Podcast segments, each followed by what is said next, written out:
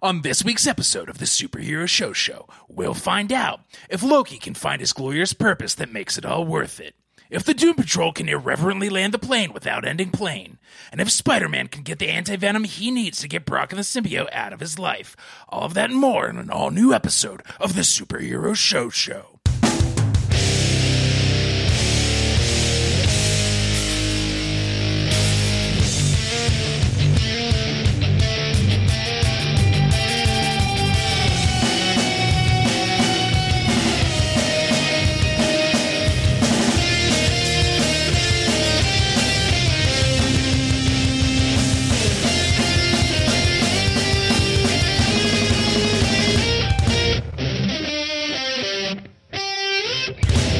Hello, nerds, and welcome to the Superhero Show Show, the only podcast that covers every live-action TV show based on a comic book and any of the animated ones we decide are worth watching.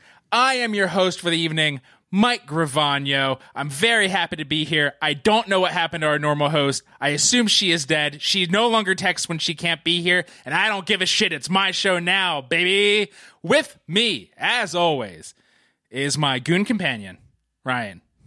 Goon companion. Mike, when you say goon, does that mean that I am constantly jerking you off, but only making sure that you are edging and never actually coming to completion? Wait, is that like... I didn't know that's what goon meant? That's what goon means. Since when? 6-7 weeks ago. Oh, wow. I am not up on my Urban Dictionary definitions. Okay, yeah. Urban Dictionary has a newsletter that they send out every 6 minutes on the 6 minutes. I get so many newsletters. One's got to go. And you know what? It's Urban Dictionary. I'll change that. I'm going to delete my news, not noise. What I like to do is have Urban Dictionary almost about to send me an email and then not send me the email. So I'm gooning Urban Dictionary. You're gooning Urban. So when Joker's like, get me my goons, that's what he just needs like six guys to do that to him at all times. Yeah. Then yes, that's what I mean when I say you're my goon companion. Okay. That's what... Goonie? Why do you think they were named the Goonies? They were all... Ew! You know what? 13-year-old boys are so disgusting. They're just learning about their bodies and each other's bodies. This is the first time. You're like, you know what? 13-year-old boys might be a little gross. I know this might come as a shock because it's not like you, but I don't think about 13-year-olds. All right, when you're around me, bro, nothing will come as a shock because I will always be gooning you. That's true. Full control. No shock will be coming at all. You're a master with your hands. Also with us and hating that she responded to the Mack signal is McKenna, a.k.a. Books. Yeah, I regret even waking up this morning. There are just levels. If you don't hear from me for a few weeks, this moment right here, absolutely why. Wait, after the podcast, though, right? Yeah. We don't hear from you after you've recorded the show. Like, I fully commit to things. Like, I'm already here. You're not some sort of goon. Exactly. I'm the opposite. But after this, Max Signal may not get my attention. Is that why Cassie and Caitlin aren't here? Could we trace back to a few weeks ago that we said a similar conversation and they're like, I'm out. Yeah. You have a track record with this and you've not learned from history. Why would we? It's 2023. We can say what we want. If you go to Instagram right now, I don't know who's in charge of our social media, but if you go to Instagram right now and you look at the Superhero Show Show reels, every single one for like the last 23 weeks in a row is Cassie saying, nope, cutting this off. And it has to do with gooning. Is that not what a reel is for? Isn't it like the behind the scenes, the fun sauce in between segments? And it's just because Mike and Ryan keep it real. That's why they call it reels. And by fun sauce, I do mean the cum. I don't know if I needed to clarify that. I was going to roast you all for like still referencing Urban Dictionary, and you just have done enough for yourselves. Is that old? Yeah. How do the kids know what slang means now? Urban Dictionary right now. Here it is. Well-known slang term and sexual subculture of chronic and compulsive masturbators, used both as a verb and a noun. Means achieving the trance-like blissful state reached when riding the edge of coming for as long as possible, perhaps many minutes or even hours at a time. Did you just enter that into Urban Dictionary? Here's the example used in a sentence. There I was, stroking for hours, and I was into the goon so deep that a bomb could have gone off next door, and I would not have noticed. Whenever we masturbate together, I like to watch him goon on his penis. He really gets into it. To bring this back to comic books, which is sort of what we're based on. Is that what the comic book The Goon is? Is it just a giant guy who's gooning all the time? No, this is... I don't think so. Are you sure? No, I'm not. Good. Nobody's ever read it. Nobody ever will. It's the Grendel of the Goons generation. We are not here to talk about any of that, but probably more masturbating. Tonight, what we are talking about is Fear the Walking Dead. Invincible Season 2 is back. Gen V is ending, but our main segment, Doubleheader, is two other season finales, but Gen V did not get brought up to the main stage. It is still playing back up. It is the end of Loki Season 2 and the end of Doom Patrol. We're going to take the quickest of breaks, and when we come back, dive into Loki. Loki Season 2 ends with him finally achieving a glorious purpose, if not the one he wanted. As a true god who has saved all the timelines, now destined to sit outside of everything alone and holding it all together. But first, we get zany Groundhog's Day type shenanigans while trying to figure out the pre-operative timing to make the doodad work to fix the loom thing, and then to stop Sylvie from killing He Who Remains when the doodad doesn't work. Taste buds ask you this. We've watched countless Groundhog's Day episodes in our run here at Superhero Show Show. How does Loki stack up? This is different than what we're going to talk about later, because I think that there's two types of series finales, right? There's complete the story or complete the show. And I think Doom Patrol is complete the show. Send all the characters on their way. This is complete the story, although we do get the last 10 minutes of let's send the characters on their way. This was a Groundhog's Day that was a little bit different in that we get the reason why first. Right. Mm-hmm. Groundhog's Day usually likes to keep the reason why hidden. And then, so we get to see, oh, fuck, I have to keep doing this over and over again. And then he does it. And I think that was fine. I think that made it interesting. He kept saying the lines before each character said it, which is always hilarious. Classic. He kept saying, don't drop that part of the equipment because that will roll off the ramp, right? Correct. Keep reminding timely. That was all good. A timely reminder. But ultimately, it was all about still Loki realizing what is important and what is not, what is fate and what is not, and who is Loki and who is Sylvie and who they are not. That's really what it all boils down to. Yes? Yes. McKenna? I mean, I agree with everything Ryan said. As far as like other Groundhog Days go, and maybe because this season was short, it felt anticlimactic by the end. Like it just felt. I mean, we knew it was setting us up for not a success in the way he wanted it to, because as soon as he states, "All I want are all my friends together," you know that's not what's gonna get. But I didn't feel. I didn't feel that, like, earned the series end. Yeah, I thought the end was impactful, but that's, like, Magic Eye squinting. Remembering, like, all of Tom Hiddleston through all of MCU. Not necessarily this season, these 6 episodes landed that. Well, I think it was important to have him walk out onto that ramp at the very end. Spoilers, I don't know if we need to say that. Having the big horns. Yeah. And aging.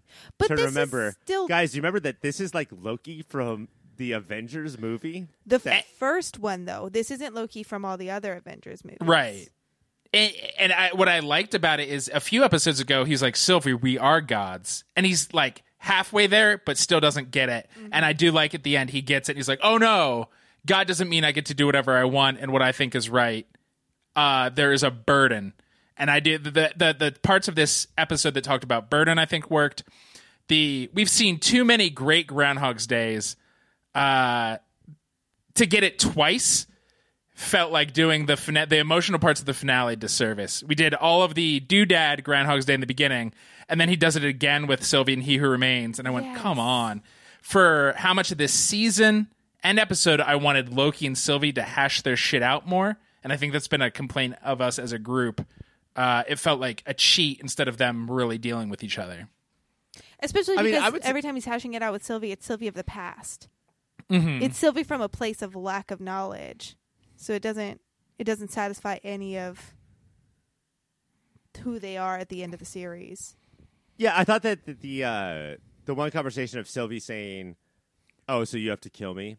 Well, I'm not going to root you on. I'm not going to like cheer for that." Right. Yeah. I thought that conversation was good. Yeah. But I still thought that like the pinnacle of this season was Owen Wilson and what's his name? The guy with the other fucked up nose that wasn't Owen Wilson. The actor? Agent? Yeah, X-15 or something. Brad or Chad or Doodad at the McDonald's talking to each other, watching Sylvie and Loki in the McDonald's at that table.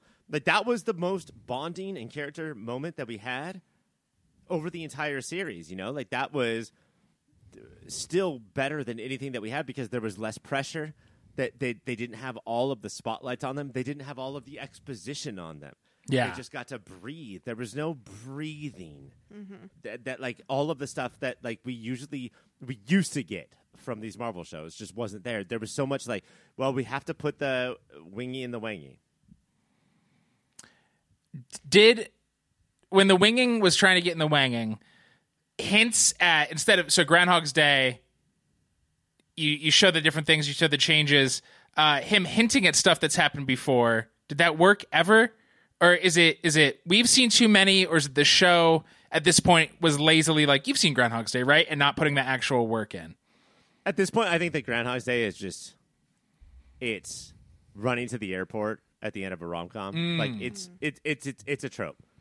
Like Groundhog's Day has done this incredible thing where it is now a thing where you don't have to feel like you're copying anything. So it doesn't bother me anymore. No. It's not the not copying, but we've seen people do it smashingly. Legends of Tomorrow, even Arrow, I'm sure Flash did it 5 times. This version of it, it really felt like, it's not like the alarm clock happens and this happens. It felt like he says the same thing. Like, it didn't build up the energy, or it wasn't funny at all. It felt too like long. Groundhog's Day should be. Yes. It was too long, especially because he like goes back and learns all of physics and all. Like, it dragged on too much, but nothing was changing. We were still ending up at the same spot. Without adding anything. Exactly. But here's what I liked about it, though. He says to OB and Casey? The other guy, he says, how long? No, literally. I'm literally asking, how long would it take me to learn your knowledge? Mm-hmm. And they're like, decades, even centuries. And then it says centuries later. Yeah. And then we come back. And then Loki has learned it. And instead of being a god and using his powers to just cheat through life, he's used his powers to learn all of their knowledge. And I think that's sort of showing the selflessness instead of the selfishness. I'm gonna be a god and learn all this stuff instead of just being a god and like use magic to cheat. And I think that part is actually interesting. That part that the centuries later worked both as a character moment and comedically. But it was like the build up before that, and then we still got more after that. And then to follow that same pattern with He Who Remains and Sylvie before we get to the moment of, and it was the good moment of it, of Loki being like, why do you think this is the first time we've had this conversation? And then you're like, oh, snaps. Though, like, so each one of the Groundhogs repeats had a moment of like, okay, cool. But it felt like it really dragged through both of those to get to that moment. I think we saw Timely like spaghetti out like a total of 12 times. I could have seen him like spaghetti out 3 times, maybe. Like especially in the initial repetitions. Or quicker edits of it. I thought I was watching the wrong episode, honestly, when I started this. I was like, is this episode 5? Is this episode 4? When I started it, I was like, have I seen this already? And I had. It's just, I was watching the right episode. Now, this is probably the end of Loki. Probably. Mm-hmm. Probably not seeing any of these characters and other stuff. How do we feel it ended everybody's journeys? I don't like. I'm just, and like it's weird to end 2 very important shows of ours in the same week, and it's hard to not compare them. But I am glad to not watch this anymore. I'm glad to say goodbye to them in positive ways, but mostly negative ways. I just want to be done with this. I want to be done with this era of Marvel. I really hope that they pull out of it. I don't think that they will. That's what my bet is, right? Like, I'm going to say 55-45% chance, but I don't think that they will. I saw The Marvels last night, so that's sort of helping my bet. The pre-review of next week. Yeah. Maybe we can cover that next week, but I don't know, man. I just think that, like, it's so... There's so little interest or passion or chance taking in any of this that, like, nobody knows what they're doing or cares. It's not that nobody cares. I think that they care. It's just that they don't care that they know what they're doing. Mm. Like, nobody's, like, concerned that, like, we're juggling on a unicycle right now. Is anybody concerned about that? No, it's fine. Just like, everyone loves Marvel so much that, like, you're blindfolded with a bucket on your head and you're on a unicycle and you're juggling. So it's totally fine because everybody loves it so much. I don't think that's true anymore. And I think it's a particular drag with this show because I think this is the best ensemble they've had in anything. And everybody is acting their guts out and not in an annoying way. Like, I think this cast crushes it, and it's still so much sound and fury. I think it hurts more because season one just made us love these characters so much that I was not satisfied by the end, with the exception of Loki. I think his character, I was happy with that growth and that arc and that sense of, like, satisfaction he got out of his journey, but everyone else was just... And there. Like, I love Eugene Cordero.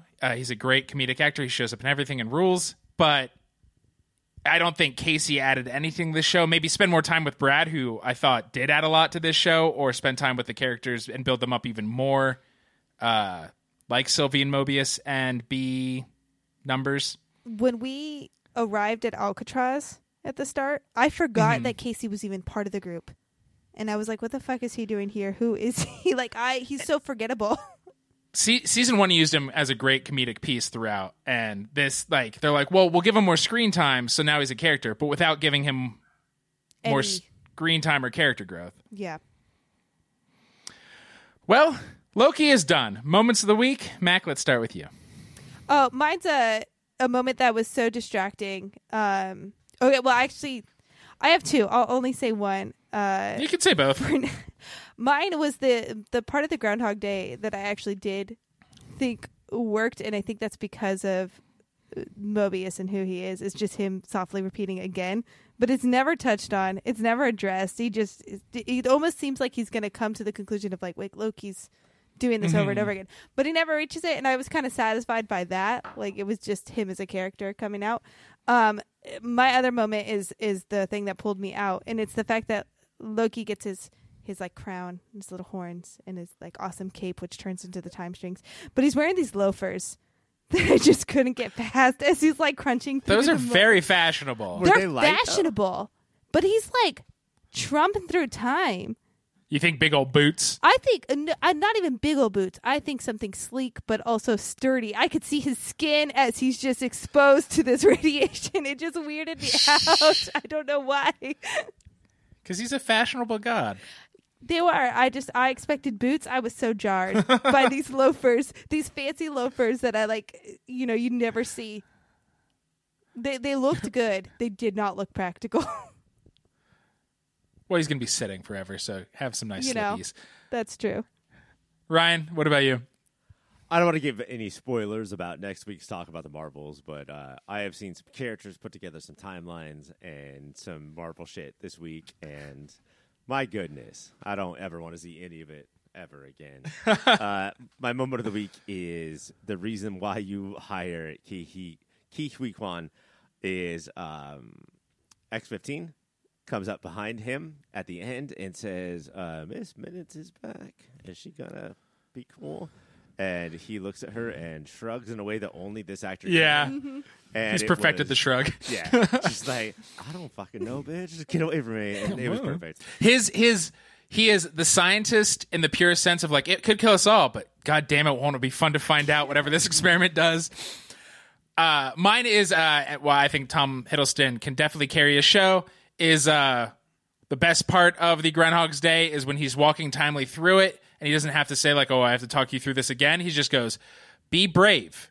You are being so brave. So deadpan, because he said this literally a million times, and that tickled me. Can I just say, treat adults like toddlers. Yeah. Like, don't give them details. Just be brave, buddy. Be brave. You got this, buddy. You're so brave. Yeah, we're all toddlers in the end. Loki is done. Long live Loki. We're going to take a quick break, and when we come back, Doom Patrol ends. On the final episode of Doom Patrol, a motorist in the butt start a musical career and give the Doom Patrol toenails to give them longevity back. Rita doesn't get it in time and dies, so we get a funeral that's as insulting as it is hurtful. But before she goes to the afterlife, Rita breaks up the DC X-Men and they have to go their own ways. Taste buds, I ask you this. Which character's ending hit you the hardest? Mac, you want to go first? Yeah, I'm struggling to remember names. You can use descriptors. Mummy Man. I think it's Cliff. Stretchy Girl. Right? Big Robot. Yeah, so that's Cliff. His name's Cliff? Okay, Cliff's. Well, Cliff had a baby around him, and Cliff's... Did he finally touch the baby without his oven mitt? Yeah. Freak. Thanks for weighing in, Mike. Cliff touched the baby named Rory. Uh-huh. Mm-hmm. And we went through his entire past... His family's entire past. And then his lights dimmed. Mm-hmm. Oof. Yeah. This was tough. And then the credits rolled. Spoilers, by the way. So Cliff was the end. Was the We're talking about the finales. Also, this is our show where we break down every episode. If you were surprised by spoilers, listeners, stop fucking listening to us, idiots. Okay. They're not listening now, Mike. They have long since stopped listening. I've heard of a cliffhanger, but this was a cliff... banger. Oh! No, I didn't have anything there. Don't say oh. When you say oh, it's like I had something in mind. I didn't have anything in mind to say. Oh! You just like to talk, so we should recognize this by now. My oh mostly means like let's move this along. But no, it was devastating. He had said for like the last 3 episodes, I'm gonna die soon. And then he died. So the longevity toenails, is it because he was a robot and didn't have toenails? Or I think just, I'm going to get you past the finish line of your story. Mm. That's what the toenails meant. Mm-hmm. Yeah. Did that bother you, Ryan? Did they zoom in on these toenails? No. I don't think we ever saw them. Thank God. Yeah. It was very like, I'm going to cover them with my hand and put them in my mouth and you never see them. Wait. My biggest problem was that Rita died first, and I do think that this show, much like The Office was all about Pam, this show was all about Rita Farr, and she was the impetus for the final journey, I think, but my God, was this show. She was clearly the main character. I don't know. I thought that her character was the best by far, had the greatest arc, and it was so sad to see her go and not have her final last step with everybody. I think that Madame Rouge, if we can call her that, I don't know if she earned the name Madame or Rouge at any point, but I don't know. I just wish that she was there for the end, you know? Mm. Yeah, how did the funeral hit? I mean, it was good. Everybody said, everybody brought something important, and they all brought alcohol or mirrors. And then she was very instantly flammable, and it was because of all the alcohol. And then she turned into a giant blob because that's what she was. So that was, you know, it was funny. I do think it speaks volumes, though. Like, even though her character wasn't there until the end, she dying was the only way the rest of the characters could reach their own conclusion. Mm. So I think there's some merit in having her go first. Yeah, for instance, Larry. Like, Larry was not going to race out of the house knowing, and this is Mummy Man, as Mike calls him. Larry was not going to race out of the house laughing, knowing that he had something to do if Rita had not died and inspired him to, like, go make that next step. What is his end? What happens to Larry? Larry went and found his boyfriend in time space, and they went into the stars together. OG boyfriend? No, new G boyfriend. Oh, the guy from Heroes? The guy from Heroes. Hell yeah. There. That guy's handsome. Yeah. Good for Larry. That burnt face. Yeah, he gets demummified too. So. And is he Matt Bomer? No. Oh, okay. He's kind of Deadpool-ish. Yeah. Gotcha. But that didn't hurt my Matt Boner, if you know what I mean. Yeah, I do. I know what you mean. Was that you goon? Was that unclear? Do you know what I mean? I could use a little more clarity. Yeah. When I say Matt Boner, when I look at him, I get a Matt Boner. Do you know what I mean? Yeah, those eyes. I do know what you mean. Blood goes into your penis. Crazy Jane. Let's get to her.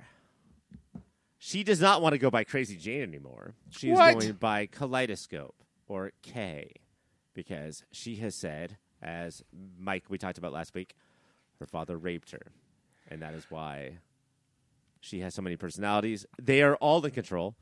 And she's like, I'm going to sublet and paint, right? Yeah. That's her plan? She wants a 500-square-foot place to live and some canvases. And I'm going to live a normal life. And just before she's about to leave. And I'm like, that sounds great. That sounds awesome. But then Casey's there. I forgot about Casey, honestly. But then Casey's there. And she's like... it seems like Kaleidoscope forgot about Casey. Oh, Casey, the Buzz Lightyear girl? Yes. Gotcha. The, from the comic books, Buzz Lightyear. And she's like, oh, fuck, Casey, I forgot about you. Remember you from 4 episodes ago? And then they're like, should we fucking hook up? And Ryan was like, yes, you should. And they do. And they do. It's perfect. Good for them. Now knowing that Buzz Lightyear girl's name was Casey, calling Kaleidoscope K just seems like cause for... Like, why not Callie? Yeah. Why are they... Well, Casey's with a C in my head. Why not Casey and CK? Why not? We're all cool with letters. I mean, Casey and CK, that's basically 69. Mm. And who doesn't love that? Who are we leaving out? Running through Cyborg. Let's do Rouge, because she's the newest, and then Cyborg.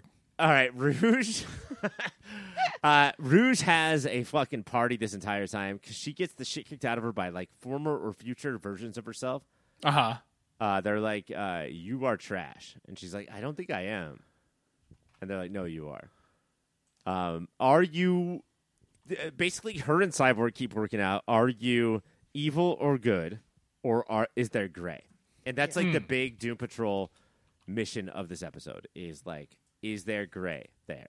Right. Because Cyborg started out because he's a basic-ass DC superhero. Is there black and white, or is there gray?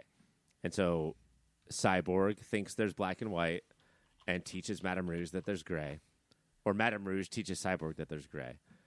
And then she learns that there's gray. And then absolutely blowtorches some building. I don't even know what it is. The Get Farm.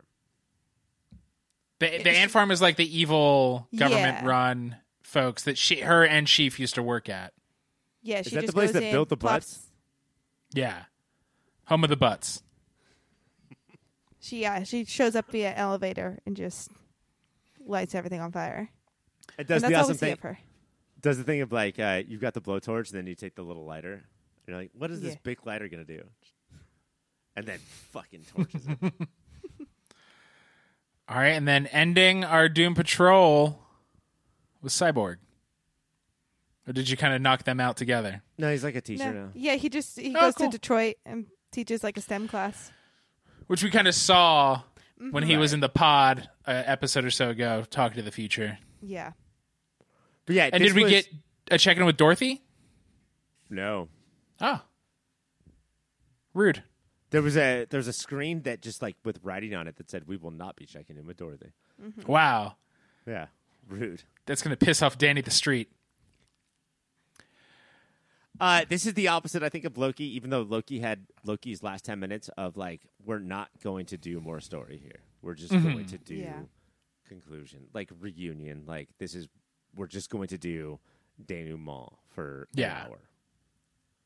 That's awesome. I feel like if you're going to end a show, that's kind of how to do it. Well, it spoke volumes because I've watched maybe 3 episodes of Doom Patrol and arguably the most chaotic episodes too. Like I was dropped in the middle of season 4 and that is it.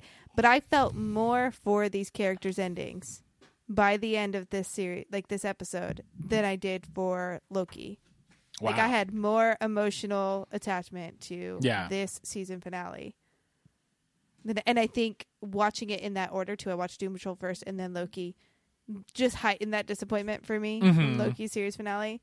But yeah, as a viewer, I should not be more attached to characters I've known for 3 chaotic episodes. Yeah. You've not gone through the years of... You should. You should start from the beginning.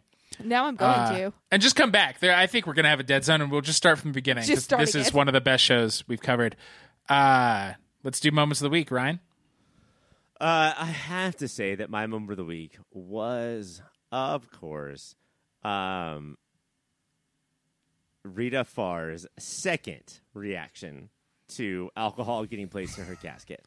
Like, the first time she was like, that's offensive, but there's no way that could happen again. Oh my God, it's happening again. Like, she, to me, like, I am going to vote very hard in the Shushies for her for Best Actress. Yeah. This is the reason why. Just her, like, oh, you got to be shitting me right now. That happened at my uncle's funeral. Somebody had slipped in a flask, his favorite flask, and then people kept putting, like, the tiny gas station bottles of Jack Daniels, and to the point that my grandma was upset, and then my dad said, Mom, it was like his favorite thing. So, you know what? Give them what they want. Like, honestly, if I died, if I was laying in my casket right now, sort of like dead, but angel conscious, whatever, mm-hmm. And then you two and Greg and Cass and Caitlin were outside of my casket putting in my favorite things, I would expect literally no liquor to be involved, and all 5 of you would put liquor in there. Yeah. It's so many cans of Monster and handles of vodka. Mac, what is your Moment of the Week? Mine is, it's also the funeral. I think that was just it felt like we had so much more left of that episode, but I was also just satisfied in that moment. But there's a moment because she fought to have her body burned. And then there's a moment where she's just turning into this giant gassy thing, and they poke it with a stick, and it just explodes, and it emits this horrendous smell. And you could she's a brilliant actress, so you could see it on her face, that regret of, I hate everything that's happening right now. And she's in ghost form watching this, and people are like, oh God, hiding their noses. Just that moment of her face being like, I fought for this. I'm so pissed. When she pitches it, because she's Rita Farr, when she pitches it, she's like, I want my body to be... This is our final mission. Yeah. To burn my body. And she knows it's going to be, like, romantic and elegant and important. It's the ultimate, like, warrior funeral, too, right? Like, I just... And it will all go perfectly. Even though literally never anything ever has with the Doom Patrol, this will be the thing. Well, Doom Patrol was on Max. You can go watch all of it now, and you should. Spoiler alert, we were fans. Now, before we move on, McKenna, you've been talking our ears off on the breaks nonstop about a website idea, and I don't know what it's about. You just kept saying the tagline is, put the fun back in funerals. And so what's this all about? So the Put the Fun Back in Funerals is all about just encompassing and providing. Funerals are stressful, right? Like, it's a lot of planning and everything. And so Put the Fun Back in Funerals, it doesn't take away, like, your need to find, like, a plot or a casket or anything. But it provides you and any number of guests with a plethora of that dead person's favorite item. So you can bombard them with whatever you think they would want to be buried with or burned with, however their funeral is happening. And if you're not sure, we have a giant wheel that we will spin. Ooh. And it is all liquor items, but it's liquor of your choice. And we will spin it and provide you with just alcohol to bury your loved one with. I don't care how fucking sad you are. If somebody starts spinning a wheel, you will start to smile. Yeah. Mm-hmm. Wheel. We do it at the funeral, too. We just show up with this like Wheel of Fortune giant wheel and spin it, and then everyone comes out with these giant buckets of the item. And so to guests. So what is the actual URL? Where are we sending people to do this? Oh, it's a www.putthefuninfuneral, because you already stole the name. So Put the Fun in Funeral. I thought that was a tagline. I didn't realize that was a URL. No, that's going to be the entire URL. We had a longer one, and it was spin wheels and don't be sad about death. Yeah, just keep on turning. But it just got too long, and people were having a hard time, typing it all out, and they were getting sent to just weird signs.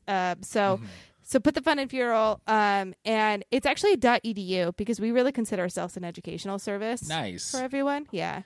Yeah, there is a new death positivity movement through the last few years moving throughout the country, so I'm glad you guys are part of it and got that .edu.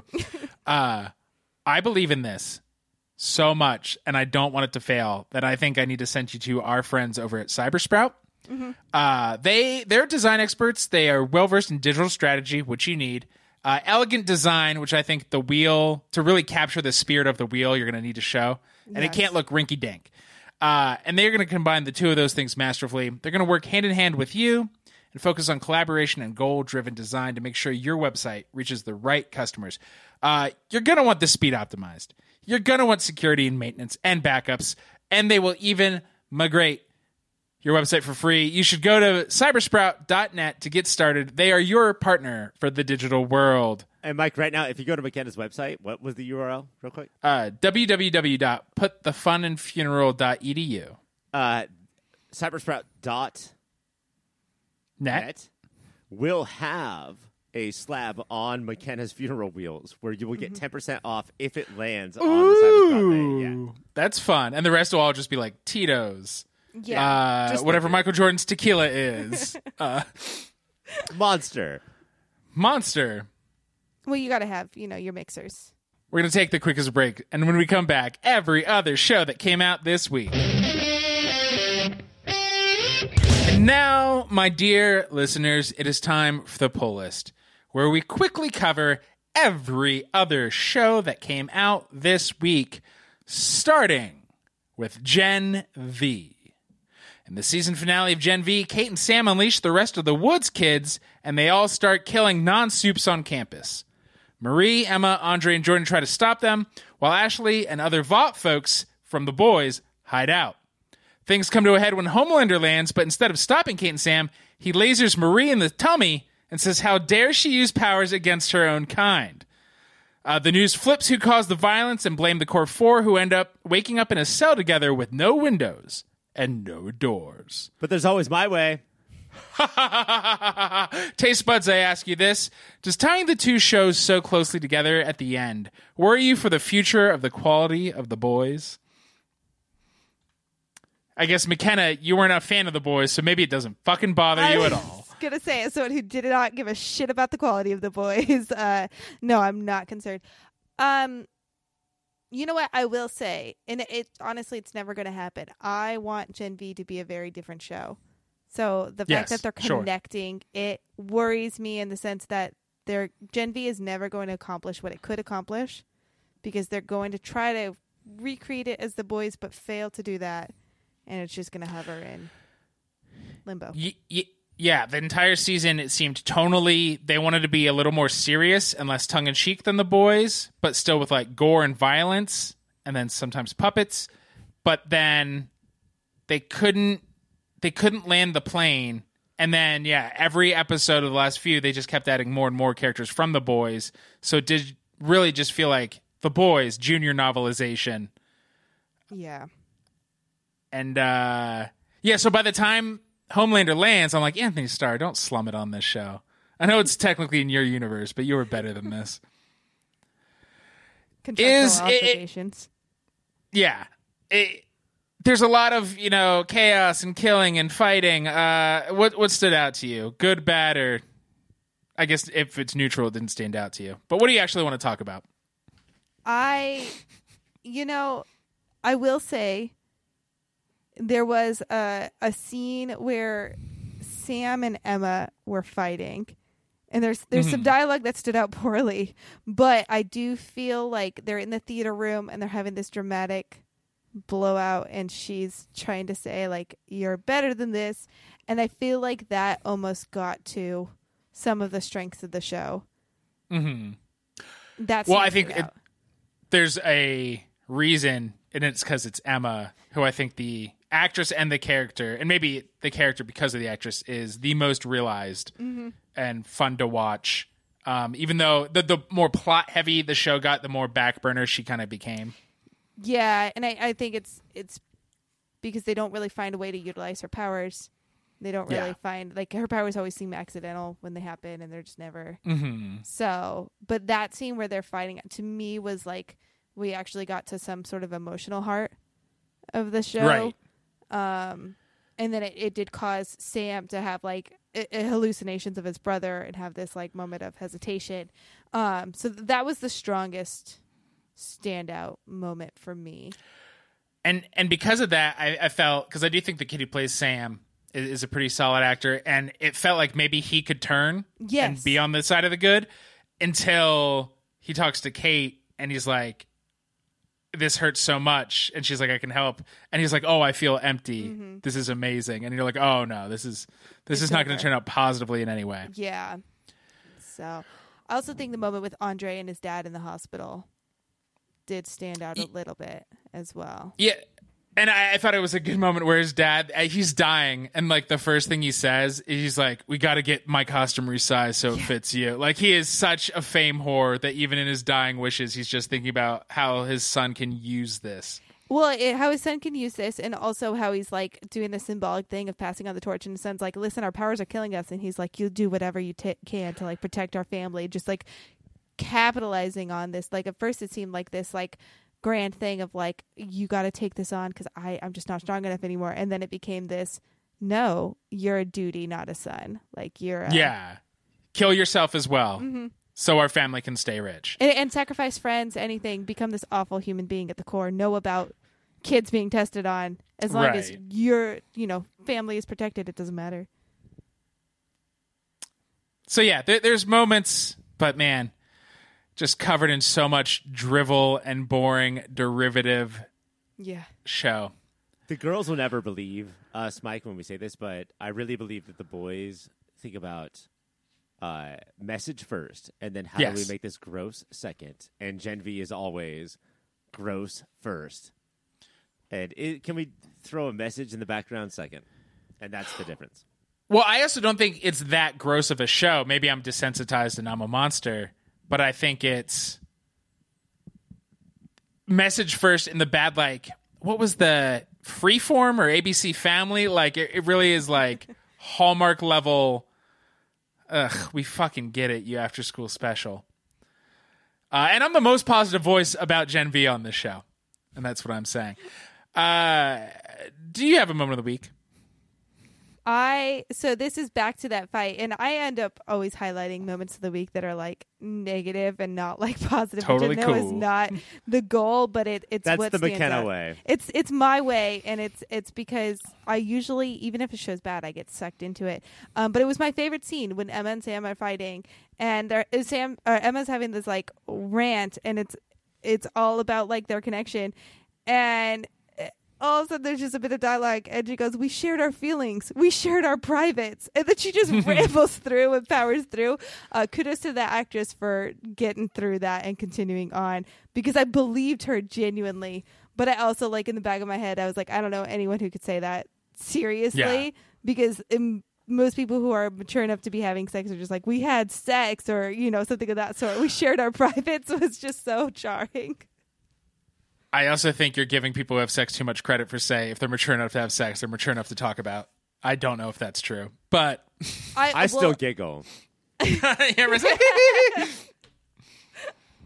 mean, like, honestly, like, none of us like this show. Mike, as the biggest fan, is like 2 stars, but we have Best Supporting Actress Shushi's coming up. Emma nominated? I think so. Yeah. Totally. And I wonder if it's how bad everything else is. Like, it really... No. Don't. She's legit good. If a show is that bad, usually it drags down even the best of actors with them. But no, she rises up. Every time whoever is acting off her, whoever's acting off her, you're like, oh, wait, this could be the show. And then, no, it couldn't. If Sam is in a different scene or with different actors, he acts like Mike. Like, she is great. I want to be a hero. My moment of the week is another moment that hit that was not Emma focused. Marie did call out how dumb all of her CW shows are. Is she's talking to Kate, and then she's like, "Can't you like?" Oh no, she's talking to Sam, who's like brainwashed from Kate, and she's like, "Can't you like find the real you or dig deep or whatever?" There's so many Flash and Supergirl episodes, that is how the finale ends. It's like, no, I can dig deep and be a better me. You're right. That's all it took this whole time. Nope. She just keeps getting the shit kicked out of her after she says that. Gen V will be gone. Is gone, but you can watch it on Amazon, and The Boys will come back, and hopefully and The Boys is The Boys that some of us love. Gen V is picked up for season 2. So. Oh, good. Which is also The Boys season 4.5. It's all just super connected. Yep.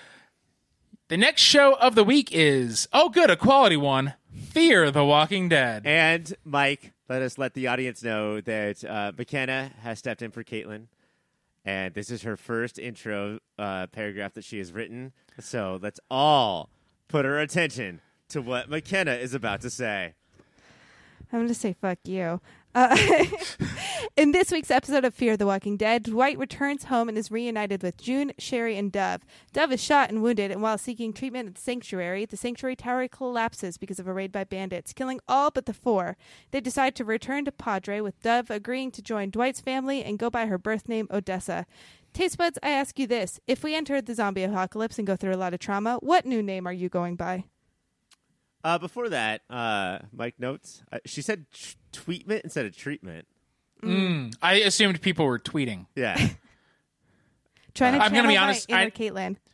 I know you said to listen. I tuned out instantly. It's not, Mac, it's not your fault. It's Fear the Walking Dead's fault. It's the Walking Dead franchise fault. I can't. Odessa, my new net, to honor my father, I will now be Hencart Brooklyn Jr. That's your nickname. That's my nickname in the apocalypse. Now, Mac, are we going by like superhero nicknames or like CB radio nicknames? Ooh, CB radio. Okay. Laser tag? Is that a good one? Yeah, that's great. Yeah.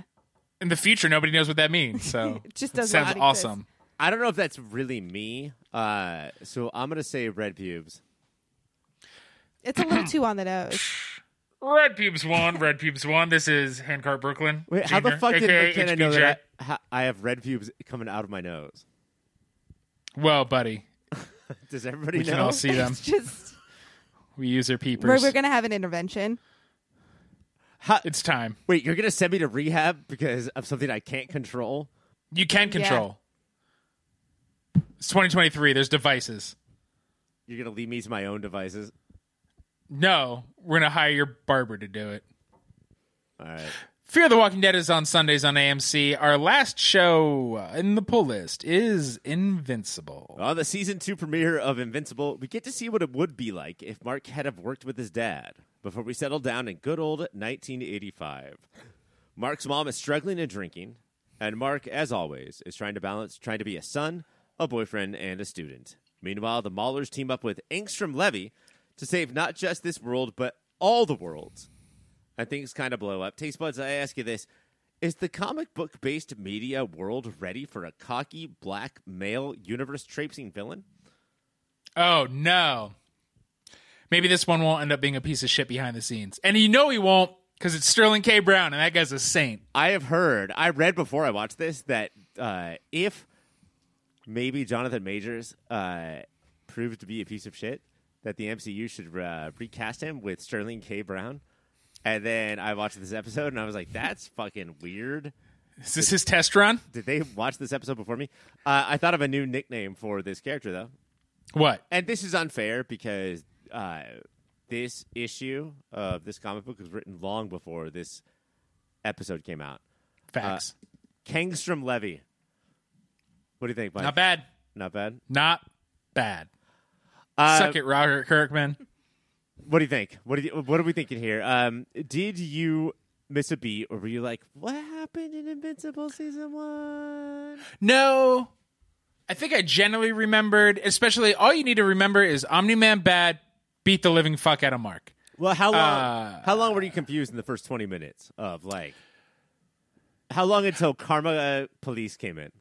I was wondering, I was like, oh, is this like what Omni-Man is imagining as he pulverizes Marv's face into the mountain? That's what I thought for a while. That's what I was thinking. Is Omni-Man jerking off right now? Are we watching? Is he gooning? Omni-Man gooning. And then, yeah, it switched, and, like, you know, we're comic nerds, so it's like, okay, yeah, this makes sense. I like this show a lot. I'm glad to have it back. But god damn it, guys. I know we all love Radiohead, but sadly flying around, doing your job very efficiently, more than you ever have when you have access to your emotions. It's a karma police montage. Can we not? I think we fucking not. There's a big thing. I think there's a thing of like, you've seen Radiohead in a montage. It hasn't really worked for anybody else, but it could work. But it might work for us. And I have to give them credit because they didn't do a child's choir. Yes. Doing Radiohead, so that's cool. But you can't, even though it's so tired for everybody else, you can't drop the opportunity if you think it's going to work for you. You just can't. Like if you get the opportunity to use a song, you just have to use it. I don't use a different one. Do like Wolf at the Gate. Surprise us. It'll be a very different vibe. But if you must go Radiohead, surprise us. So Angstrom Levy at the end. Well, let me go back a little bit. The Maulers and Angstrom Levy are going to go to every universe, multiverse. God, how are we not done with this word yet? I don't want to hear this word ever again in my life. Going to go to every multiverse. Here they fixed cancer. Here they fixed drought. Here they fixed every single problem. They're going to go to every multiverse, and they're going to fix every problem, and then go to back to every multiverse and fix every problem. That's the plan. And so, but in the middle of fixing every plan, Invincible comes and says, "Hey, that machine's too big, and the Maulers are here, so I think that's bad," and stops it. This machine's too big. Where's your permit? And Angstrom Levy says, "No, you can't kill Invincible while he's stopping this." Well, there's dozens of Maulers, and they are beating the living fuck out of Invincible. Because while the Maulers are smart, they're stupid. They're pretty violent. They're like all of the Bruce Banners in one. Are they stupid though? They didn't know that would make Angstrom take his helmet off. Yeah, it is weird. When you get that many Maulers at the same time. It's just like people at a mall. If you get that many Maulers, somebody's going to get hurt. Yeah. And so now he says, "I have one person to blame. But it's not the Maulers that I brought here to kill to kill Invincible. I only blame Invincible." Well, it's so Angstrom takes the helmet off to stop the Maulers from killing Invincible. That blows up the machine. Most of the Angstrom Levy from the different multiverses that are in the machine all die, but the knowledge goes wrong in his head, and it's this giant like rat tail of a brain that's now, and he cannot remember which version of him is him, and the pacifist him that was our world's Angstrom Levy was like Invincible's a hero, but it is blended with so many versions of Invincible that is a genocidal maniac, and his brain broke. It big and it broke, and so now he will take it out on Invincible. But that's so weird because our brain is so big that we're fine. But you weren't connected to all the gross versions of you while they died. You don't think that I am? I hope not. But they're not dying. Are you going to try to kill me? Is that what you're saying? No, you're Angstrom and I'm Invincible. I feel like that you're safe because of what a cool big brain I am. Now I'm going to kill you before you can kill me. Oh, shit. No. Okay, hold on. I'm going to take my to-do list. I'm going to cross off not kill Mike, and then I'm going to circle kill Mike. You could just cross off not. Ryan, what's your moment of the week? My moment of the week is Mark comes home, sees a passed-out mom on the table, and she says, "Oh, Mark, you're here." And then she takes in 3 empty bottles of wine and puts them in the sink and says, Mark says, "I'm going to make dinner," and then pulls out 3 plates. Bitch, do you think the first step of making dinner is pulling out 3 plates? There's so many steps to making dinner before you pull out 3 plates. Like, what are you clearly not doing well, Ryan. You pull out those 3 plates halfway through the chicken cooking. There's so many other things you have to do when you're making dinner before you pull out the plates, you fucking moron. That's just the way you do it. That doesn't mean it's wrong. What? How do you... Wait, you pull out 3 plates? The first thing you're doing when you make dinner is pull out 3 plates? You could. Okay. Maybe she's I want to see all my tools before I start kind of person. Do you... Okay. So here's my 3 plates. You know here's my spatula. Here's my tongue. You're ordering pizza. That's what you're doing. And then you're pulling out 3 plates. That's not... Then what are the tongs for? Christ. My moment of the week is the bully... He used to be very rude to Mark. Seems like he's going to bully him more. And then hugs him unwillingly and says, "I'm sorry your dad got exploded." which is a great sentence. I liked it. Invincible is on Fridays on Amazon. That is the pull list. We're going to take the quickly breaks. And when we come back, it's time for Spider-Man, y'all.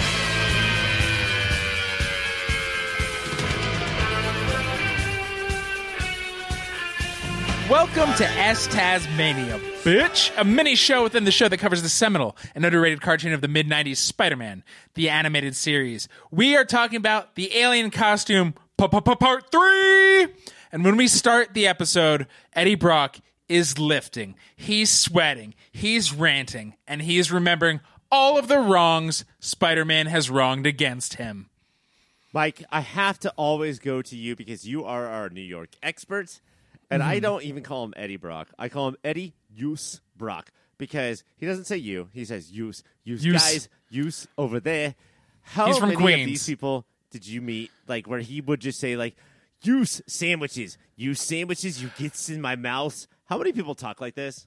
Most. It's why I left. I was not a talented photographer or a scientist, but I just happened to be not a gym rat. So I got batted around the subway every time I had to get anywhere, Ryan. While they just screamed "use" at me. You would get into the subway and people would just slap you around until you got off. And I was like, I just want a meatball sandwich. And when I say get off, I mean that you would They're get gooned me. Until you jizz. Which is not how the proper goon happens. You're supposed to really hold off. Who knew? Who knew that would go throughout the whole show? We also learned that while he is lifting, does he even need to be lifting so hard? Because we are Venom. Bum, ba, bum, bum, bum, bum, bum. And now, from now on, we are poison to Spider-Man, which is how they got their name. Yeah. Yeah. I thought you guys would jump in. No. How does Cassie make this look easy? I mean, she doesn't. She just apologizes the entire time. I'm so sorry. No, he's lifting so much that I kind of think that I should lift more if I'm going to become a villain. Yeah. Am I doing a bad job of becoming a villain? Yeah. Mm-hmm. Villains are a little more svelte, a little more bulked. You call me fat and weak? Yeah. Those are the words. I couldn't remember. Thank you. Those are the words. We cut to the fullest of moons. And Peter says, the full moon is perfect for my date with Mary Jane. McKenna, what does that mean? That means that Peter Parker cares more about just what he can visually see than ever getting on. He never goes on dates with Mary Jane, but he's so fucking distracted by a full moon. He never could makes it to in the episodes I've seen. It's constantly missing, being late for, or in this one, pulling her away from the actual date. Couple of things here. He says full moon. Uh-huh. And J. Jonah Jameson's son is back in the episode, baby. Do you know full moon with him? Yeah. But not yet. Not yet. This show plays the long game. Mm-hmm. He says blind date with Mary Jane. Does he? Did he say blind date? Yeah. He says blind date. They've met and dated at this point, haven't they? And she's expecting him. When he finally shows up, he's sorry, I'm late. And she's like, oh, I was just talking to a friend. She's expecting. So the show just does not know the definition of that term. Or they're like, we don't know when this will come out. So it's just... That's what I'm thinking. Is that is this out of order? Although this is Alien Costume Part 3. So they just don't know what that means. Yeah. Every date could be a blind date. Maybe that's why he's commenting on the fullness of the moon. Maybe it was supposed to be a blind date as in pitch black outside, not to each other. Right. And he was like, oh, wait, now it's not going to be real blind date because moon is giving us light. Look at that moon. What is it called when you pre-ghost somebody? It's not that you show up and don't talk to them again. It's you just keep not showing up. Is there a word for that? Dad? Peter Parkering, I think. Yeah. It's Parkering? Just... Yeah. Part of step one of why he's going to miss this date is the rhino is just hanging out on a rooftop. Just a foot on the ledge. Just doing nothing. Out for Spider-Man. Just hand on his, above his eyes. Just where you at, Spidey? And Spider-Man says, well, fuck that guy for not doing anything. I want to go fight him right now, even though I have things to do. Now, Peter Parker could say, I've got a date with MJ. I'm just going to swing past the rhino, just there, there in his costume, minding his own business. Not hurting anybody. Yeah, he's just standing there, right? The rhino says, you should have stayed in black because I'm going to dirty you up bad. It's pretty good for the rhino. I've said that sentence so many times. Yeah. Anytime I put on a T-shirt that's not black, you say that to me for some reason. But then, as he's taking on the rhino, the shocker jumps out and shocks him from behind. Do either of you remember what Spidey says then? One for the pink and two for the stink. No, this is a cartoon for children. Right. Rhino and Shocker, how'd they get together? Computer dating? Yes, he does say that. What? What was computer dating in the 95? What do we think that was like? All I know is before the 80s, you could like send in videotapes of yourself. I remember hearing about how you could like tape yourself on VHS and you would mail it in a manila envelope and hope that you would get sent something back. Okay, new spinoff. Should we just find a bunch of those tapes and review them? No, I think we should send some in and see if we get sent some back. Ooh, what if we get a hot date from the 80s? Let's pretend we're single and then see if we get tapes sent back. Step 1, pretend we're single. Step 2, pretend we're in 1988. That's how we hook up. But what I like about the scene is that... oh, sorry, we're not there yet. Keep going. No, please. Venom jumps in. There you go. Okay. Now go. I like the fact that, like, Spider-Man can only do so much with these guys, right? Like, he can only beat them to a standstill. But, like, Venom comes in and says, I'm going to fucking kill you, bitches. Yeah. Like, I don't fucking give a shit about you. And then absolutely destroys them. And that's something that Spider-Man can't do. So we're kicking Venom up a notch. We're saying, hey, Spider-Man, this, like, shit that you can't do, I'm going to absolutely myrtleize these guys. And now Venom is elevated a little bit. And it helps that it happens, I guess, even though dramatic irony, we see it happen, but Peter doesn't. Peter can't take Rhino and Shocker on at once. He is covered in stuff, as he so often is. It's shrapnel and debris. Oh, Venom jumps in, myrtleizes them. Is there a little bit of building above me? Yeah, that's his weakness. Yeah. That's his kryptonite. And then Brock, for some reason, just for a millisecond of mind-fucking him, I guess, is in street clothes. He's in a turtleneck, and he helps him out, and he goes, need a hand, pal? Peter Parker, I know you're Peter Parker, also I'm Venom. Like, it's such a quick turnaround, like, because he's an idiot. Even though he wants to mentally fuck with him, he's too stupid. Venom then tells Peter, hey, yes, we're the symbiote. Yes, we're Eddie Brock. Also, we've been together. We've been a thing since the beginning of time. And then we get, I think, some of the most mind-blowing, Tyson boner-inducing, James Cameron-esque journey through space and time. Guys, I went on a journey. I was doing ayahuasca at the time. Were you doing that? Yes. No, I was on DMT. I wrote in the notes, do ayahuasca while this one part happens. And that's a quick ayahuasca. Put on Dark Side of the Moon. Did they line up? Yes, it absolutely lines up with this episode. Just with this scene. Mm-hmm. This 30-second scene lines up with the entire 58-minute run of Dark Side of the Moon. But yeah, we go through space and we see where fucking the symbiote happens. Mm-hmm. Mac, how much of Spider-Man's CGI have you seen so far? Is this your first entry point? No. I'm trying to think. I don't think so. But well, were you surprised? Were you amused? What did it? Oh, absolutely amused. Absolutely entertained. Like, it just... There's an element of this show that the cheesier or cornier things get, the better it gets.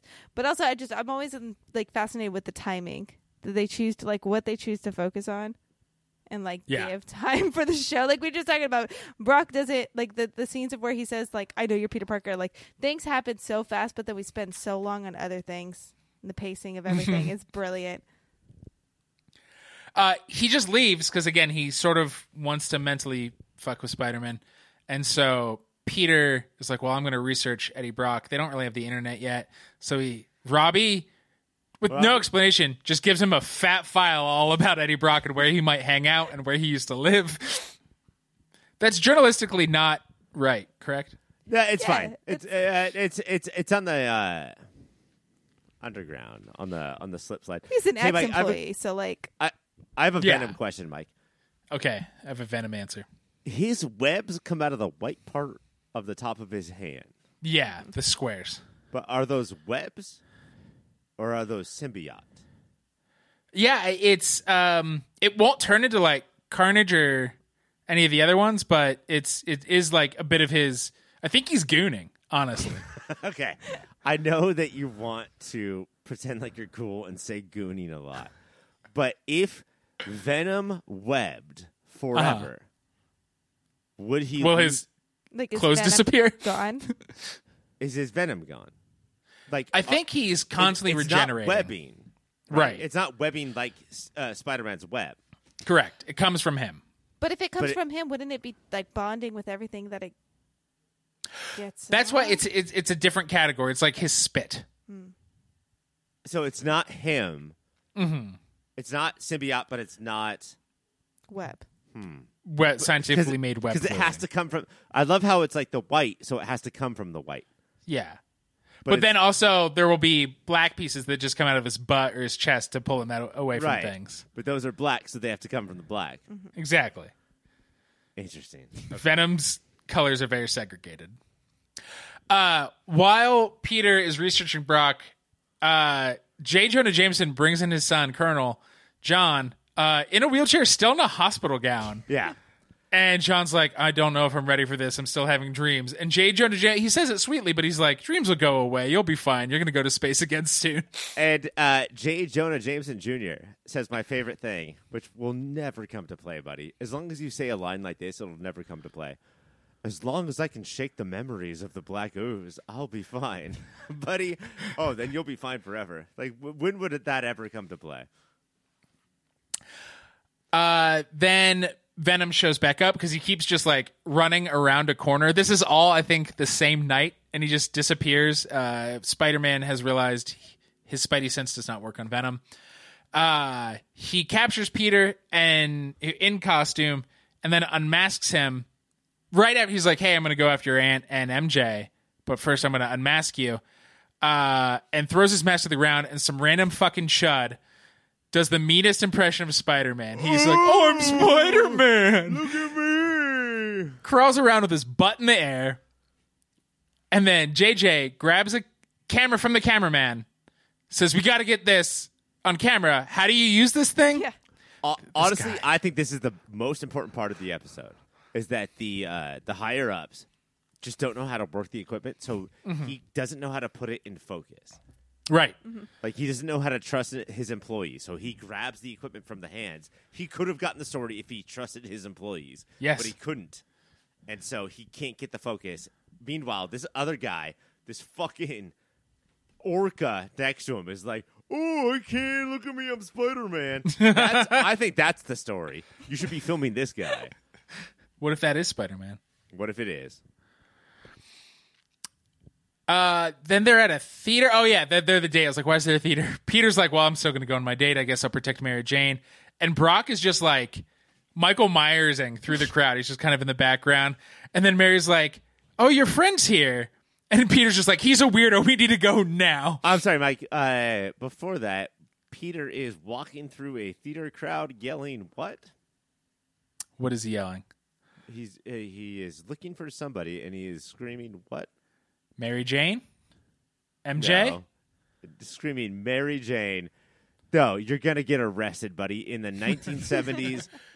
No, you are going to get... This is the 90s, but that is Giuliani's New York, so not very friendly. You're going to get beat by a cop, bud, just running through. Mary Jane!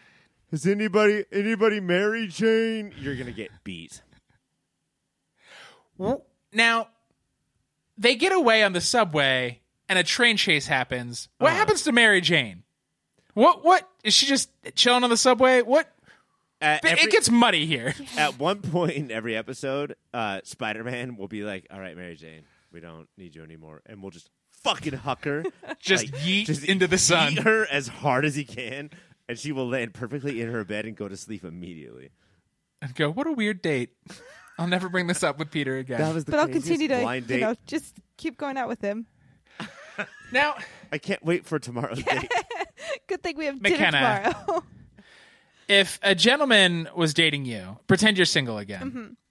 Mm-hmm. You're a supermodel in New York, highly sought after in your career field.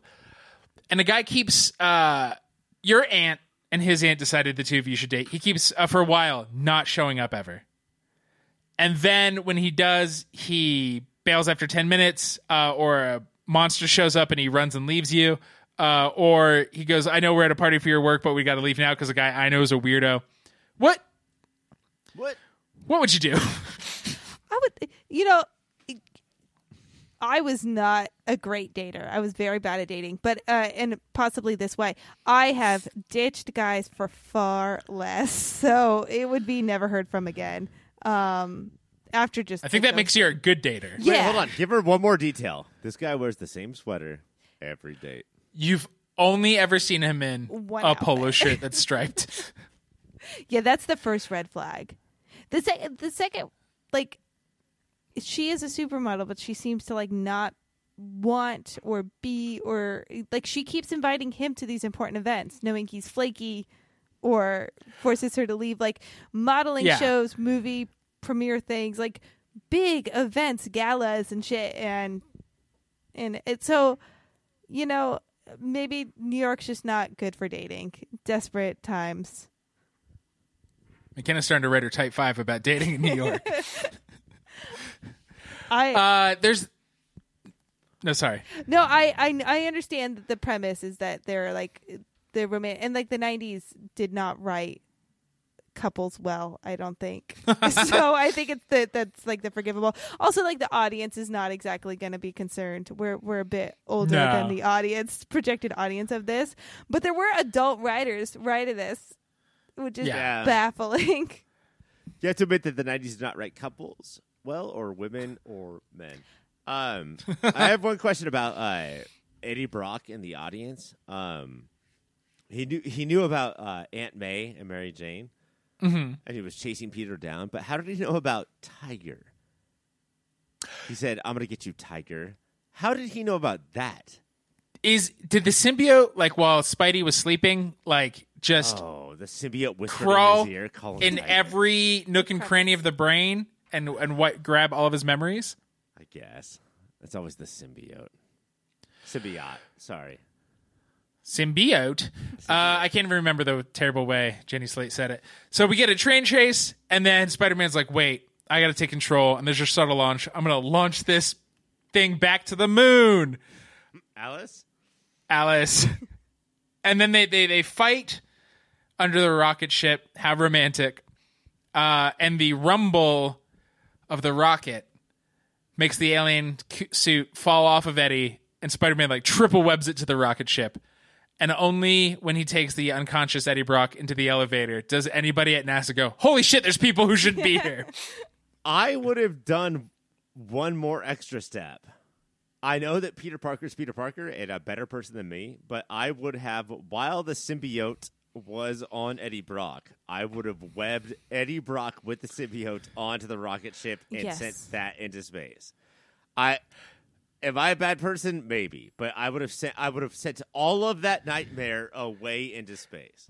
There'd be no evidence. Nobody could pin it on you. Nobody knows Eddie is Venom. He knows all these things. Still, he will still call you Tiger. When he earlier, when Eddie Brock's like, I fucking hate you, Peter, and, like, cuts a tree down and, like, sends it on to Peter. And Peter's like, this guy's going to be out for me forever. And, like, you're just like, this is it. Like, this is my life until I fucking kill this guy. That's what I would have just, like, put him on a rocket ship and sent him into space. I wouldn't have sent that. Like, I would not have cared about Eddie Brock anymore. I would have literally, never thought about him again. Yeah, I wouldn't have saved Eddie Brock's life and sent the symbiote into space. I would have sent them both into fucking hell to die and burn. I do like, as vindictive. So Mack, when Mike gets sent to space, I know why. You know who did it. I do call Ryan Tiger a lot, and I did say I'll come after you forever, and often threaten his wife and his relatives. Did you see? He almost said child. Yeah. Did you see? No, that's never okay. That's never okay to threaten children. I should say that more. Like, I believe at least. I should say that with more conviction. That was the least sincere I've ever sounded. But yeah, Spider-Man does just leave Eddie in the elevator to get arrested. Well, and then escapes on her Jeep. That is cool too. Is that Spider-Man could have easily escaped with Brock in his arms, but does not. He chooses not to. Yeah, fuck that guy. And then he meets back up with MJ. They're looking at the moon because it's still full and beautiful. But then, breaking all logic and reason, Venom just shows up in the moon. Yeah. And then the episode ends. Well, it's the whole episode. Spider-Man just sees Brock everywhere. Mm-hmm. That's not one of Venom's powers. That's he's paranoid. Got into Spider-Man's head so hard that he just sees him everywhere. Which is the same thing that's happening to JJ's side, right? He's just seeing. Right. Yeah. It's the ooze. Not that different than JJJ seeing Spider-Man everywhere. So now he understands what it's like to be J cubed. Nobody wants that. Nobody deserves that. It's time for our webbies. McKenna, what is your best web zinger? Oh, it's when Venom. It's from Venom, and he says, "We're your biggest fan," as he pulls off a fan blade and chucks it at Spider-Man. Nice. Ryan? Yeah, Peter is not funny. It's from Venom. It's I'm your biggest fan, and there's a fucking fan blade right at him. 8 points for both of you. Next up, Ryan, Kung Fu Grip. What is yours? One of my favorite things, this is from 80s action movies, is when you pull off a tube or a pipe of something and it shoots steam in your face and you just scream. It's from the fan scene, and Spider-Man pulls off a tube of something and it shoots it in Venom's face, and Venom just screams. And I just love that. Like, it hurts Venom so much for no reason. So that's steam is hot. Kung Fu Grip. Steam power. Mac, what's yours? I always enjoy when they don't use their powers or take the easy way out, and mine is when Spider-Man's riding on top of the Jeep to escape NASA. Like, he could have webbed himself out of there long before they're getting into their Jeeps. Like, he had time to escape, but he's choosing to hide in the most obvious site, and I love it. There's a Jeep behind the Jeep that Spider-Man's on. Can't see him. And NASA is like, "Hey, everyone, watch out for Spider-Man." They're all in towers, too. Shining lights down, and he's just hiding on the Jeep. If you see somebody dressed like Spider-Man, let us know. That's probably a different Spider-Man. Guy. I'm going to give it to the power steam. That is 3 points. Next up is the most 90s moment. Mac. I have to apologize. I don't remember if this is from this episode or the episode before, because I did watch them back to back. I got very excited and I just kept watching through. But I hope it's 2 points for that. I hope it's in this one, and it's the searching for through the yellow pages to find the gym rentals, and calling that number to figure out. Oh no, yeah, that is this one. Yeah, right? Yeah. So that's searching Atlas. Is it the Atlas? And then Venom. The Atlas ad becomes Venom because Venom is everywhere. Yeah, but it's that old fashioned searching right there to figure out. Old fashioned. That's still how I find things. There had to be multiple rentals, but that's the one, and he gets. And then right also there. Just hey Atlas, I'm. What's Eddie the Brock. Address? Can you tell me what thing I ordered? Where I live? Can you tell me where I live and my social security number? Look, you guys don't remember that pre-9, everybody was so trusting. Ryan, what's your 90s moment? Mike, you know it. You love it. What are you guys, computer dating? What does that even mean to you, Spider-Man? Yes, 5 points to computer dating. New York is a character. I'm walking here, Ryan. My computer dating, Mike, as it stands, is, of course, check it out, I'm Spider-Man. In any other city, Spider-Man mask flows to the ground. Any other city, they're like, I need to give this back to Spider-Man because I live in a polite city, and I'm going to give this back to him. But in New York, they put it on their head, and they're like, oh, I'm Spider-Man. I'm a fucking monkey. Not New York. They're fucking animals. Mac, what's yours? I feel like it's a very New York thing to treat journalists as kind of people of real power, but also write articles about everything. So it's when Eddie Brock is being taunted by Spider-Man, and all of a sudden there's just plastered with the wall of how he got fired, as though 15 different newspapers picked this story up and just wrote about it. This one journalist, photographer. Yes. God, I love Spider-Man has this huge. Spider-Man is a superhero with superpowers, and his whole plan to break Venom. It's just get out his scissors and paste. I'm going to collage. Induce some roid rage in his, host right there. Put up a bunch of articles in his house. 7 points to McKenna. If my math calculates, that's 21 points to McKenna, 18 points to Ryan. McKenna, you win the Webbies. That is Spider-Man. Are we sad the alien costume saga is over? What's my punishment? What's your punishment? Yeah. I'm going to get all the papers to write articles about how you lost this. It's time to leave. McKenna, tell some folks about some lovely websites. Oh, I'm going to really channel my inner Caitlin here. Shit. We've got popfilter.co is where you can go, and you can find all about this show and other shows. And stop rhyming. If you want to support the show a bit more, you're going to want to use Amazon.com/popfilter. Flip it. Popfilter/Amazon.com. Popfilter.co/Amazon. Damn, so close. Put that as your browser. Don't buy things from regular old Amazon. Buy things from popfilter.co/Amazon. And some of that will find its way to this show. We don't know how it works, but it will. It will, yeah. And that's it. That's it. I did it. You did it. Nailed it. Ryan, Mac mentioned other shows. What does that even mean? Over note from Spider-Man. Venom got kicked off the train, and he was like 10 feet back, and he has webs that reach forever, like he mentioned earlier. But the truck was cool. He just was like, you know what? I want to drive a fucking semi-truck. There was no reason for that. Other shows, movie of the year. We're doing 1973.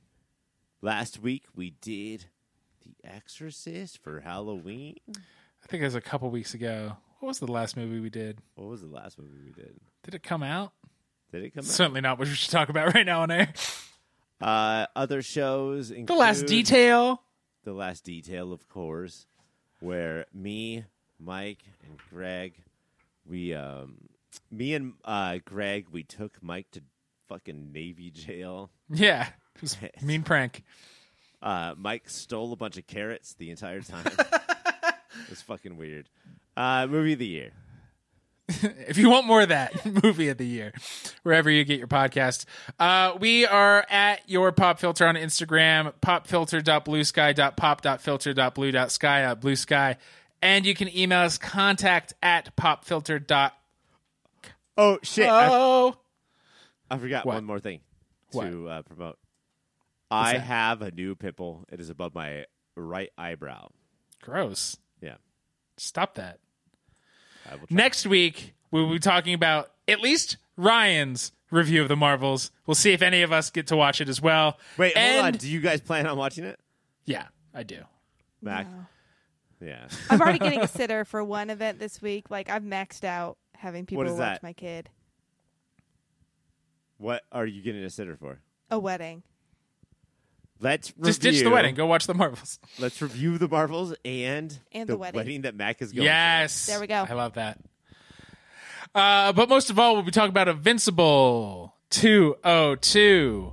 That is all the time we have for Ryan and Mac. For Mac and Ryan. For Mike Nuffset.